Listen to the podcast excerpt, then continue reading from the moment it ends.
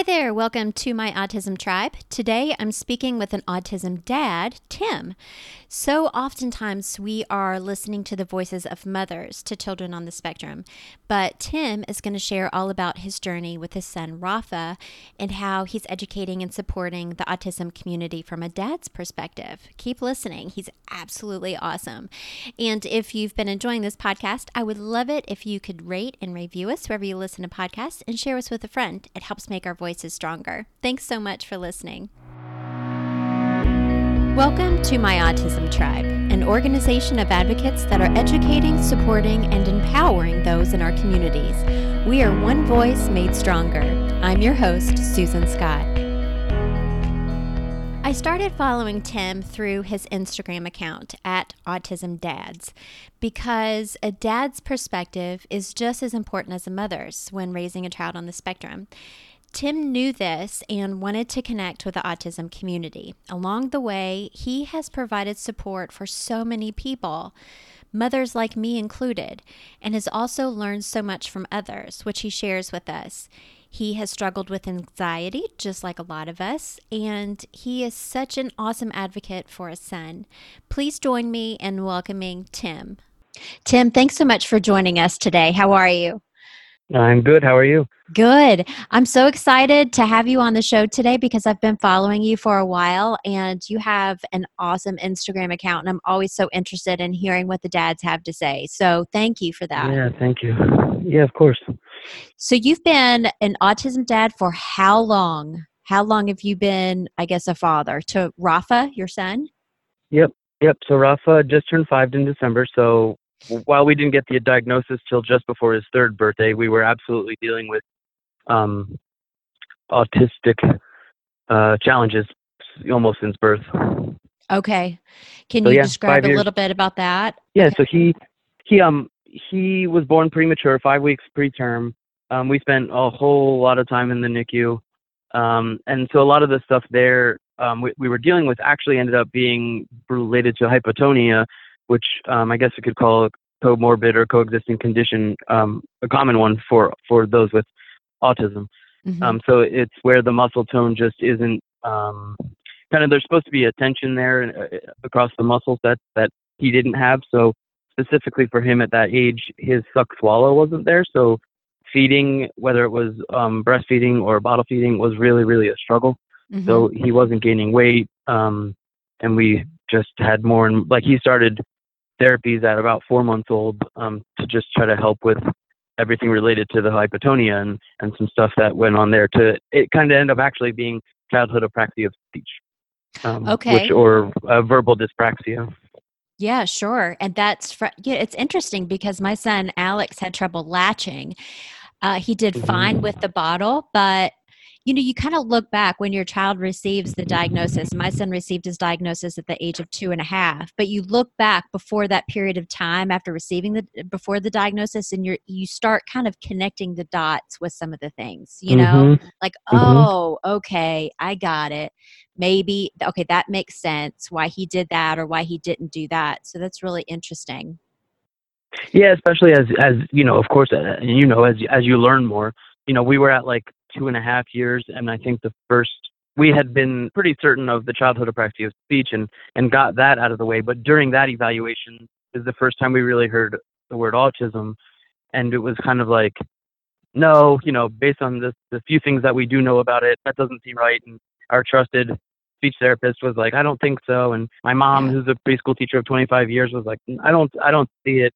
Um, but then we had some doctors that, you know, at, in the moment you question them like i don't i don't think that's right or i don't know what you're talking about and then later in hindsight you're kind of like that's you know in this case they know what they're doing and they were right yeah we actually had to bring it up with our doctor and uh, mm. and had to actually force it almost because just like with parents we're guilty of you know whenever there's something wrong with our child or ourselves or a loved one or whatever we start googling right and mm-hmm. so I started seeing these little quirky things like around 18 months and then there he's he kind of stopped checking some of the boxes off you know the milestone boxes and i'm thinking to myself Mhm. well that doesn't well i know boys develop later than girls and so but none of it was making sense so i start googling you know and you go down this rabbit hole Mhm. but one word that always kept coming up was autism and so at the two year visit is when we started kind of the early intervention things like speech and OT. And I would constantly question them Do you think he's on the spectrum? And they're like, Oh, I don't know. Uh, maybe, maybe not. you know, no one could, would, would give us an, an answer. And all I really wanted was someone just to be honest with me and just like, okay, off record, do you think this? And no Right. one still would. So, um, Mhm. so Rafa got his diagnosis at the age of three. Yep. Okay. And it was something that we weren't we were ready we were ready for it. Excuse me. He definitely uh, you know if if i'm going to use the term like a special he special he had special needs since the the second he was born. Um so that wasn't it wasn't when we got to the point where it was starting to talk about an autism diagnosis it was a little bit of denial like on some of my wife and the family I started embracing it quickly because I realized that we could use the system to get more services that way, whether it was autism or not. Yeah. It would open a whole new door, like through our insurance and through other things. So I was like, who cares if it is or it isn't? Like we can get more services. And then after, you know, hearing the word and starting to read very quickly things and consume all the everything I could on it, I kind of was like, yeah, I definitely think he is. Um, so let's let's work towards that. And um, you know, it's it's just it's an interesting time. Everyone goes through it and deals with the diagnosis differently, and especially when we're talking younger kids, you know, two, three, four. It's it's clearly a very different journey when the kid is 10, 12, 30, 40, Sure, whatever. yeah. Um, yeah, so get that three. He was considered uh, autism spectrum disorder. Okay. And I, I a lot of and this is something that I've heard and I know uh, my husband and I are now divorced, so my ex-husband, but he it was something that he really I think kind of struggled with, you know, th- receiving the Mhm. diagnosis and I hear that a lot of dads do. And why do you think that is? And it sounds like you didn't have really a whole lot of struggle. Maybe that's because Rafa had some special needs from a very, like, since birth. But why do you think that is? Hmm. My first thought there is, and this I don't, this isn't my experience, but you know that they there's all kinds of studies that there's like um, some brain changes when like uh, a, your partner gets pregnant. So as a as a male, when my partner would get pregnant, that um, you know they men question like, is it mine? And you know Oh, sometimes yeah. very irrational thoughts that they go through. And I Sure. think it, I think it's just the extension of that in like, you know, I'm supposed to be you know, we have this historic model of father that's protector and and um, kind of this all-knowing figure. Um, and I think there's just it just leaks into that kind of mindset. That's like it couldn't be, it can't be like, um, you know, like n- not my kid.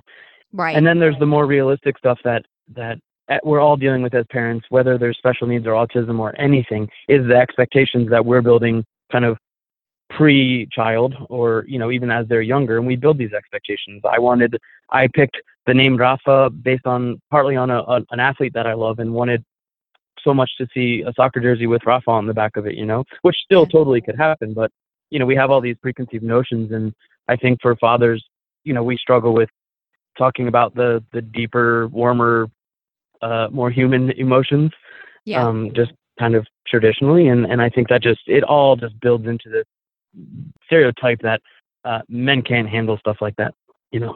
yeah. And for me, I was a little bit fortunate in that um, I, I started exploring my own kind of mental health issues in, in like my mid early mid 30s. hmm So um, at that point, you know, it's something that I we had I had ignored. We, as in my my parents and family, you know, I dealt with some stuff as a kid, but we never thought much of it. And I've always been um, successful in what I'm doing and a, a proper functioning member of society, I guess. Uh huh. But so in the years leading up to to having my first son, I had gone through diagnosis process and be, be diagnosed with bipolar type two. um, Okay. pretty serious anxiety, um, and then all of the the kind of ups and downs that go with both of those, which is I'm hypomanic, which means I'm more productive than most 95% of other people, Right. and I deal with a lot of kind of mixed state depression. So um, I, I spend a lot of time in in some self-contained darkness. yeah. So going through that, I think helped me be able to talk. You know, I then I was going through therapy and on medications and trying to figure myself out. So we'd had that exercise. My wife and I at least had that exercise of talking through um, what I'm feeling and whether that was an expletive-laced, you know, rant at some guy that cut across the crosswalk, or Sure. Me and her really connecting and talking about, you know, that I my problems in high school probably had to do with me being um, had having a mood disorder. So Uh-huh. I, you know, it was a it it sucked going through that time and and doing that self discovery, but definitely like absolutely made me more ready to to kind of talk through and and handle um, things that were getting thrown us thrown at us um, with our first son and and talking about these new diagnoses and going through that process. Thank you so much for being so open and honest with that. Um, by Mhm. the way, because I don't think enough people are. And it helps so many people when we are open and honest with with that just because there's so many people I feel like that are struggling in whatever way, you know. And um so a question or I actually just kind of a, a statement going back to that point in that someone once told me I that they truly believe that we are given the children that we are supposed to have. You know, it's like, okay, you went through that experience and no doubt had such a level of empathy built because Mhm. you yourself went through those things that what better person, what what better parent to have for a child that has special needs um, than someone who has been through those things. I think that Mhm. empathy is probably the biggest gift that someone can have. And Mhm. you most definitely gained that, I'm sure. Yeah, and I, I spent th- that word specifically was the theme of many weekly therapy sessions. You know, on a work lunch hour uh, with my therapist. Like, yeah, I know you know what it means, Tim. Like, stop giving me the intellectual response. Let's talk emotional. Um, you're answering the question right, but you don't. I don't believe you. You know, you're not No. really empathetic to this situation or to that stuff. So that was something we very actively worked through, and um, you know, coming to learn more now about like from autistic people talking about that you know there's a stereotype that autistic people aren't empathetic and that there's just there's a disconnect with a lot of stuff like that and come to find out that really there's quite a few autistic people that have kind of an extreme hyper empathy Yes. um, and feel things in in really radical ways and i couldn't um couldn't uh relate more to that yeah, absolutely. Do you see that in your son, Rafa? hard to say. He's uh, he's very he is an emotional being. He's also um, so the the childhood apraxia of speech or verbal dyspraxia has really uh, you know caused a, a problem for him with speech, and that that's that's kind of our biggest thing that we focus on is speech. Um, so he's just now to the point where he kind of uh, won't shut up in, in the best way possible yeah. um, and so we're, we're we're we're work very closely with him on, you know, he he has a, quite a bit of aggression towards his little brother, and so we're trying to be like, you know, you talk him talk him through it after the fact, and then try to uh, catch it in the bud the next time and go through that. So he, it's hard to say. I I think so. He definitely. In, in fact, yes, I can give you a perfect example. He Mhm. doesn't. If I have to get stern with his younger brother, hmm he's like right at my side, like my right hand man, like enforcer, being like, "No, Emiliano, Poppy said this," and like, you know, I think he just really is a, an advocate for things are supposed to be a certain way, and yeah. um, you know, I, that's like not the it's not exact one to one with empathy, but I definitely see it as, as connected and something that he's gonna, um, you know, benefit from slash have to deal with at points in his life. That's a great point. Uh, benefit from and deal with because my son, this was very early on. He has he has speech now, but you know, really early on, he had no words, no sounds really, other than the stems that he would make. And there was one night I was using one of those desensitization brushes inside his mouth before we were going to brush Mhm. his teeth.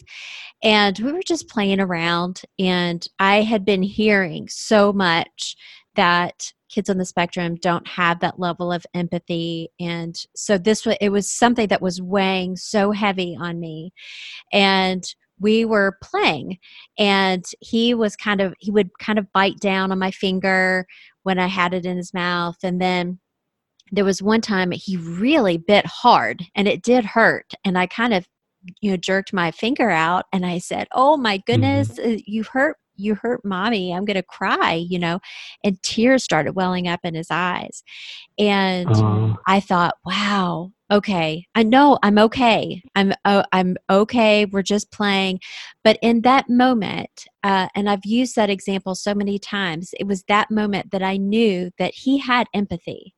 He just wasn't able to maybe express that the way that others may see Mhm. empathy as looking mhm, mhm. you know and he Yeah. is he's such a sensitive sensitive kid so much so that it's really hard for me to even discipline him because he gets his feelings hurt so easily um, so I've i do believe that empathy is something that is very much a benefit for him but also something that he is gonna because he feels things so strongly and because of a lot of our kids that feel things so strongly it is something that they're gonna Mhm. have to probably experience hurt with at times, a lot of Mhm. times in their life, unfortunately. And the the semantics kind of around the word sensitive kind of implies uh, like a societally at least we talk about it in like a soft kind of way or, or something that's a little bit uh, more reserved.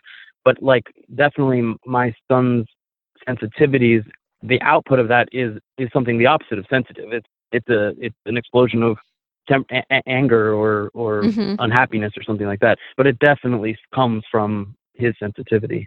Yes, absolutely. Absolutely. You're exactly right. Um, so, your wife, along the, what is your wife's name? My uh, her name is Isabel. Isabel. Okay. So, you and Isabel have been on this journey, and now you have a second son. And how old is your Mhm. second son? He's tur- he's almost three. He's three in April. Okay. And how has her journey been? Has she you know struggled with a lot of the emotions as we all kind of struggle with or like you said because you guys have been kind of on this journey for a while, did you guys just kind of both settle into it at the same time? No, we we definitely took different different paths to to where to get to where we're at now. So she was. We had uh, clearly we had a lot of problems with breastfeeding and and some stuff while Mhm. Rafa was young. So when we got to that point with Emiliano, um, that's my younger son. He he started having some weight gain issues, and you know she just felt you know um just like she wasn't doing her job. You know she was she has boobs that produce milk and she's supposed to feed this kid and um Yes. it just wasn't working and she you know so then she was down on her she was starting to feel sad about it and um i think there's i mean i know that some postpartum dis- um depression came into play there and Mhm. it led up to the point uh, it overlapped with the time where um rafa was diagnosed so it she was in this unfortunate spot you know that she had to deal with some things and then it kind of got layered on so she actually took it really really hard and it it was I want to clarify that because it wasn't like oh woe is us autism life is over. It was she understanding that she wasn't in the spot she needed to be to support you know him the best way that she could. She felt like she was failing our younger son because she couldn't feed him that well and that and at the same point she couldn't you know get out of bed dealing with some other stuff to to get up and okay well what's next? What what do we what supports do we need to put in place and what do I need to learn and, and do all that? Yeah. It is it's it's really tough, especially the breastfeeding part. And I know you guys have probably you've Mhm. probably heard your wife. You really do feel like at least I did kind of like you're failing as a mom because that's one thing that it's like if you can't feed your kid, like hmm what what what good are you as a parent? That's how I felt. And so I can definitely empathize with her on that. Um, when you guys are communicating like through all of this like through the therapies what kind of communication process do you and your wife have like do you actually sit down and say okay put all the papers out on the table this is we have options a b c you know what are the pros and cons what is your all's process to for decision making? Yeah, we're actually just getting to that. Like what you just illustrated, we're we're literally just getting there as we talk about kindergarten in the fall. Mm-hmm. Um, but before everything's just been kind of organic, organic in that we started with, you know, we were started EI at four months old, so it was kind of like we we started trusting them very early on, and then we were they were like, okay, he qualifies for OT now, and it's like, great, okay, let's do it. Um, Yeah. And we didn't have to have our like the first tough conversations um, until much later. You know, that was all. It's all whirlwind at that point. Four months old, you're still not. As parents, we're barely sleeping. Sure. Everything, the whole world's thrown on its head. So it was kind of like we don't know any different. This is what we're what we're being told to do by people that we trust. hmm Um, so we just did it. So a lot of a lot of things, a lot of decisions early on were just small tweaks. And so that was if she or I felt strongly and the other one didn't, then we usually just kind of went with it. Um, but we both like we both like to research. We both like to um, to have it out sometimes in like the yeah, but that doesn't make sense if this and this, and you know just kind of debate it um, i- in a in a mostly healthy way. We've had some you know bad bad debates, but Sure. um, no, now we're getting to a point where there's a lot more at stake.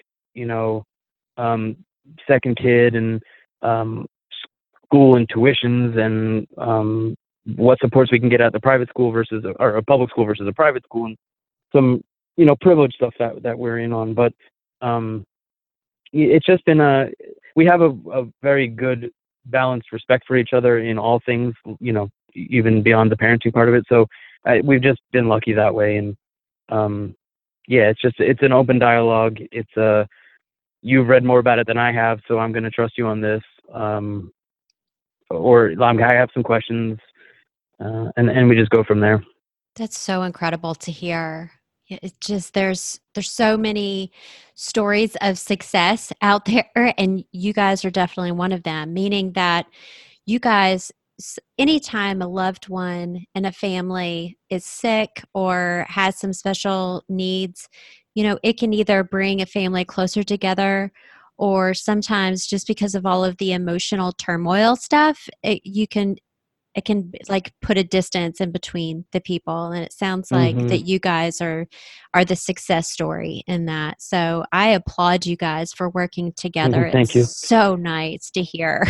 I- yeah refreshing thank you so much. I i will say that for, you know a lot of people uh, from the outside looking in assume that that the autism diagnosis or other things that related to special needs are can be the problems or you know cause strife but anyone that's a parent knows that parenting is ridiculously hard.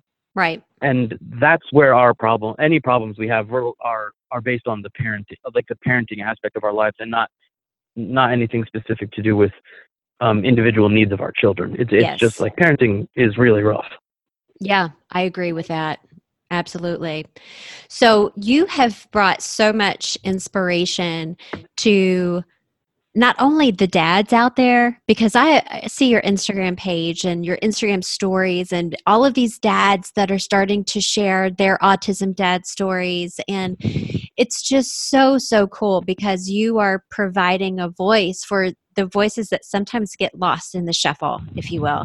And- Mhm. um, and so for all of the um, the expertise and everything that you have learned along the way i know that you are wanting to put some of those things into play like as far as a couple of books um, that you have um, one of the the books is eight ways to support an autistic child and improve yourself and Mhm. um, and then i guess that's going to be launching through the autismfieldguide.com can you tell us a little bit about that?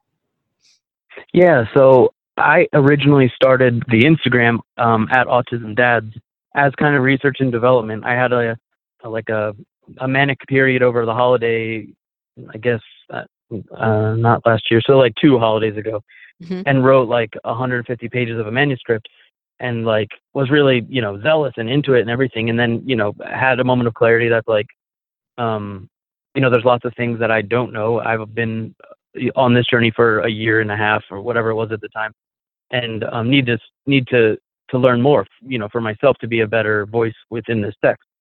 So I started Autism Dads, and then kind of ran like you know it, it's kind of taken its off and it's done its thing. And um, I've you know I learn it, selfishly I learn just as much or more than anyone that's following. You know, it's it's it's definitely a great two way uh, street that the account.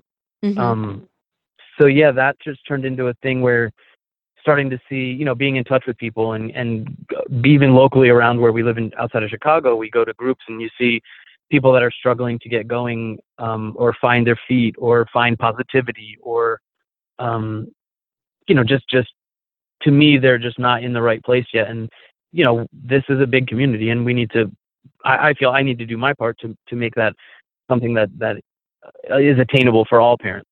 Yeah. So, in on the flip side of that, we see a lot of people like um, big organizations that get lots and lots of money that start kind of with a welcome packet to how to deal with autism, and there's lots of Mhm. fear and sadness and, and everything kind of weaved through those stories.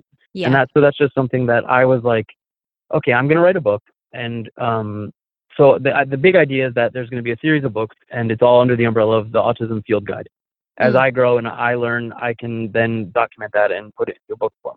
So the first full book will be the Autism Field Guide, a book for parents of newly diagnosed children, and Mhm. it's just really going to be a look at um, realistic but very hopeful, hope-filled, and, and kind of inspirational book that that says, you know, these are potential places to get started, and it's by all means it's not going to provide all the answers. It's going to provide the reader as a way to uh, build a book of best practices and and something specific to their experience and their child or children, um, and kind of their their situation. So in working, I've been working very hard on that over the last few months to try to get it going, and in the process, kind of had this subtext come out of it that was um, what you were talking about the eight ways to support an autistic child and in, improve yourself. Mhm. So we have all these lists and um, guides and accounts and everything that are like how to change the child, you know, for the better, quote quote unquote. Um, how to, you know how to help them succeed and do that, but it always focuses on changing the child. So what I wanted to do is take everything I've learned and say, how have I changed myself, or am I in the process of changing myself to best support my my child? yes. that that is autistic. So it's you know it's it's just things like respect the stim. You know, like if it's Mhm. if, if stimming isn't hurting anybody or themselves, just let it be. You know, it's it's a coping mechanism. It's very important for them as a regulation technique. Um, practice self care. Um, I know you talked about with the autism dad about uh, about that before. yes. Um, yeah, so it's like just kind of practical, almost com, uh, kind of common sense. You know, now that I'm in the clear, I would call it common sense. When you're not, it's it's hard to see that way. yeah. So it's you know, here's eight techniques um, or eight things that you can tackle as a parent with some recommendations on how to think about it and how to get there. Like I don't, I'm not going to spell out how to get there because just as each autistic kiddo is completely different in in the way they experience life, we all same as parents and and our situations. So um, yeah, I, I've gotten, I had a handful of of my autistic friends give it a read over to make sure I'm not you know, saying anything wrong or making sure everything's in the right context. And then um, a handful of uh, parents with older autistic kids, so who, people have been on the journey a long time and that I really look up to. Um, I'm actually later today going to compile all that feedback and, and kind of put it together. So I'm really excited about it. The, the feedback's really been great. And it's just about, you know, it's letting parents know that some, some things that, some things are okay. They're going to happen. They suck, but it's fine um, and then just like you know think about how you're talking to your kid are, are you listening to the autistic community or are you listening to um, you know quote unquote professionals that consider to know things they know better um, and just you know i can't define everyone else's comfort zone but this would be my framework for for helping someone kind of um, understanding where they feel the the best in supporting their child Wow, that's really cool. You, I, it sounds like you've put a ton of work into it. I know when I went to your Instagram page uh, initially, you even had a survey that I guess you Mhm. were asking people to fill out. So I think you've done such a magnificent job in just letting people know that, hey, it's yes, I'm the one that's putting this information together, and I've been researching, you know, two years now, essentially on um, Mhm. online.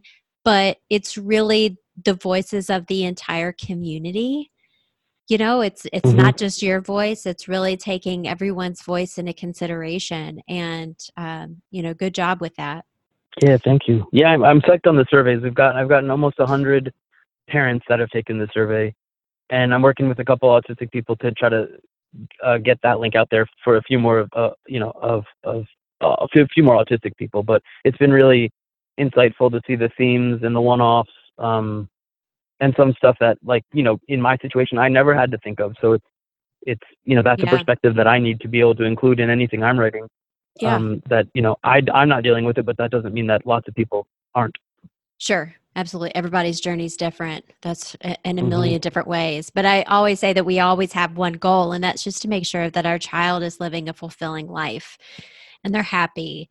And Mhm. whatever that happiness looks like, we just want to make sure they get there.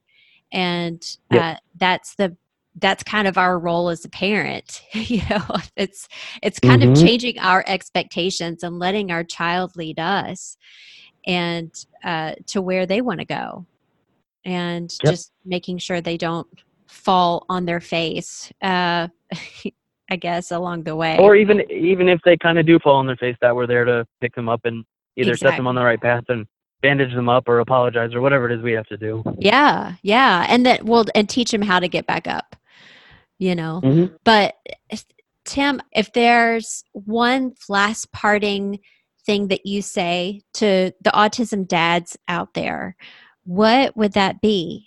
Hmm. it's kind of tough because there's so much. Yeah. I think with the autism dads you know for for dads or any parents that are struggling with the either acceptance or understanding their role and kind of how to how to help. You know i'm an introvert. I i don't do good in like the meetups like the in-person meetups and that. So just find find a place that you're comfortable in in learning and consuming. And um, that could just be books um, in a dark room. That could be you know facebook groups or instagram accounts. But there's so many um, manifestations of allies and advocates uh, Mhm. for you know parents or the autistic community that you can find what don't settle don't settle for something.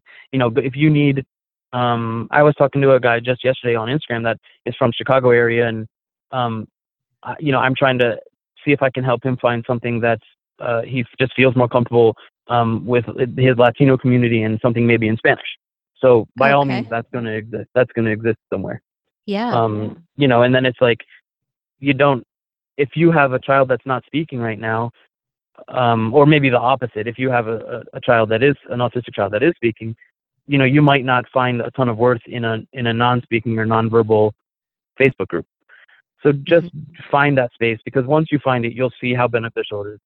And um you know there's someone was telling me that their husband was like you know my husband wants a meetup group but he knows that if they go out to get some drinks they're definitely not going to talk about you know autism and parenting an autistic child. They're going to talk about everything else.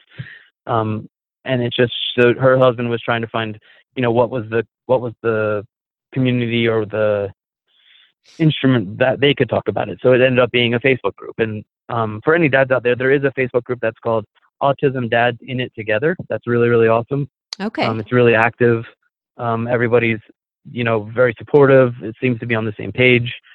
Um, yeah, I, I think just keep keep looking for the place that you feel comfortable, that lets you spread your wings, let lets you, whatever, you untuck your shirt, take off your hat, um, and just kind of whether you sit on the sidelines and watch and listen and take it all in, or whether you or you are active and asking questions or um, you know finding your way that way i I think just just find the spot that makes you comfortable and it's a whole new whole new whole new game then Wow. Great advice.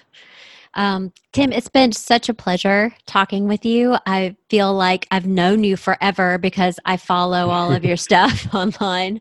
yeah But uh, that's the beauty of having that online community that you just talked about, uh, that we can all just kind of look and all of the different autism journeys that everyone's going on and learning from each other. Mm-hmm. And I've mm-hmm. learned so much from you. And just thank you so much for sharing your story and being so open and honest with all of us. I know that there are a lot of listeners out there that appreciate that. And um, just best of luck and all the love to you and your family. Thank you so much, Susan. Thank you for having me on. To all the dads out there that are traveling on this autism journey, thank you so much for everything that you do. We see you. You are a very important member of our autism tribe. Thanks for joining me this week, and thanks for being a part of my autism tribe. I'll see you next week.